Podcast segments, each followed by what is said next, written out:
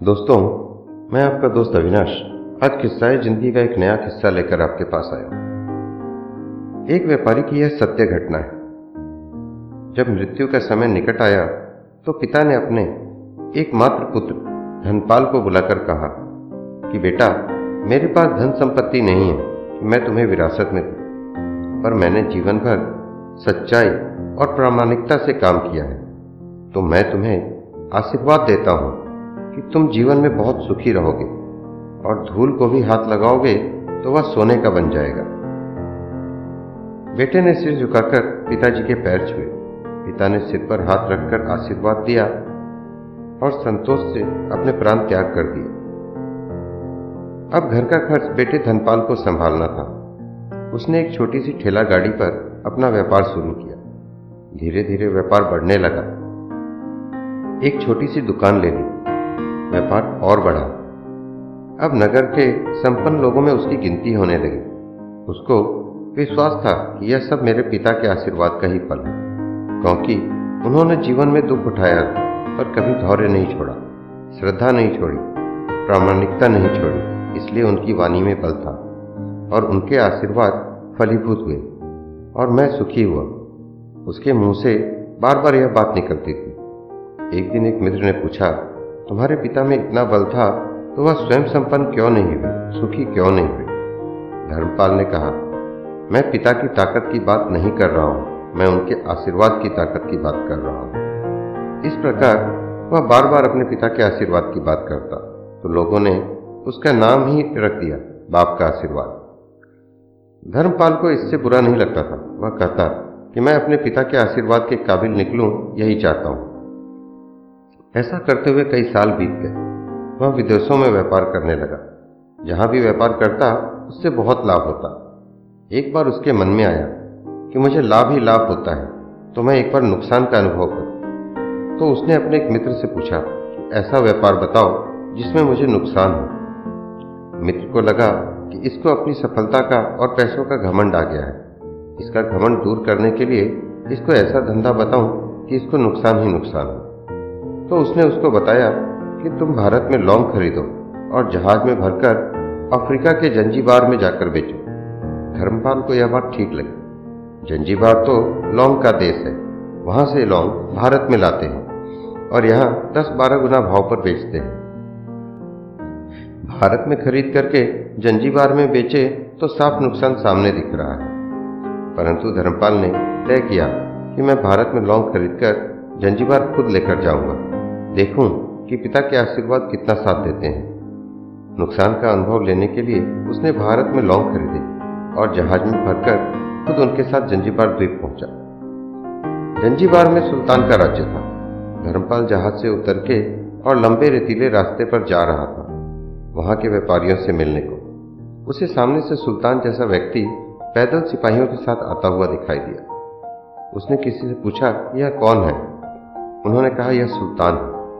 सुल्तान ने उसको सामने देखकर उसका परिचय पूछा। उसने कहा, मैं भारत के गुजरात के खंभात का व्यापारी हूँ और यहाँ व्यापार करने आया हूँ। सुल्तान ने उसको व्यापारी समझकर उसका आदर किया और उससे बात करने लग गया धर्मपाल ने देखा कि सुल्तान के साथ सैकड़ों सिपाही है, परंतु उनके हाथ में तलवार बंदूक आदि कुछ भी न होकर बड़ी बड़ी छलनियाँ हैं। उसको आश्चर्य हुआ। उसने विनम्रतापूर्वक सुल्तान से पूछा आपके सैनिक इतनी छलनी लेकर क्यों जा रहे हैं?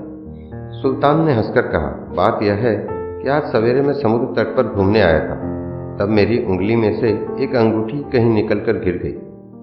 अब रेत में अंगूठी कहाँ गिरी पता नहीं तो इसलिए मैं इन सैनिकों को साथ लेकर आया हूँ। यह रेत छानकर मेरी अंगूठी उसमें से तलाश करेंगे। धर्मपाल ने कहा, अंगूठी बहुत महँगी होगी। सुल्तान ने कहा, नहीं, उससे बहुत अधिक कीमत वाली अनगिनत अंगूठियाँ हैं मेरे पास।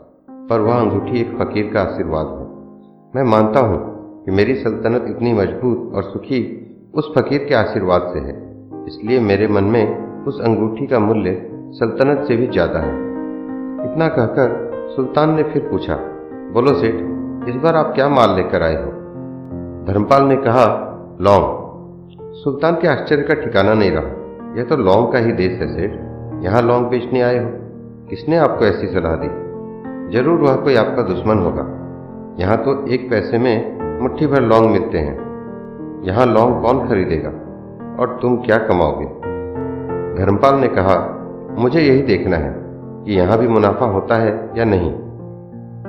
मेरे पिता के आशीर्वाद से आज तक मैंने जो धंधा किया, उसमें मुनाफा ही मुनाफा हुआ। तो अब मैं देखना चाहता हूँ कि उनके आशीर्वाद का यहाँ भी फल होता है कि नहीं। सुल्तान ने पूछा पिता के आशीर्वाद, इसका क्या मतलब? धर्मपाल ने कहा, मेरे पिता सारे जीवन ईमानदारी व प्रामाणिकता से काम करते रहे, परंतु धन नहीं कमा सके। उन्होंने मरते समय मुझे भगवान का नाम लेकर मेरे सिर पर हाथ रखकर आशीर्वाद दिए थे कि तेरे हाथ में धूल भी सोना बन जाएगा। ऐसा बोलते बोलते धर्मपाल नीचे झुका और ज़मीन की रेत से एक मुट्ठी भरी और सम्राट सुल्तान के सामने मुट्ठी खोलकर उंगलियों के बीच में से रेत नीचे गिराई। धर्मपाल और सुल्तान दोनों आश्चर्य का पार नहीं रहा। उसके हाथ में एक हीरो जड़ित अंगूठी थी यह वही सुल्तान की गुमी हुई अंगूठी थी। अंगूठी देखकर सुल्तान बहुत प्रसन्न हो गया। बोला, वाह खुदा, आपकी करामात का पार नहीं। आप पिता के आशीर्वाद को सच्चा करते हो। धर्मपाल ने कहा फकीर के आशीर्वाद को भी वही परमात्मा सच्चा करता है। सुल्तान और खुश हुआ। धर्मपाल को गले लगाया और कहा, मांग से, आज तू जो मांगेगा मैं दूँगा। धर्मपाल ने कहा, आप सौ वर्ष तक जीवित रहो और प्रजा का अच्छी तरह से पालन करो। प्रजा सुखी रहे। इसके अलावा मुझे कुछ नहीं चाहिए।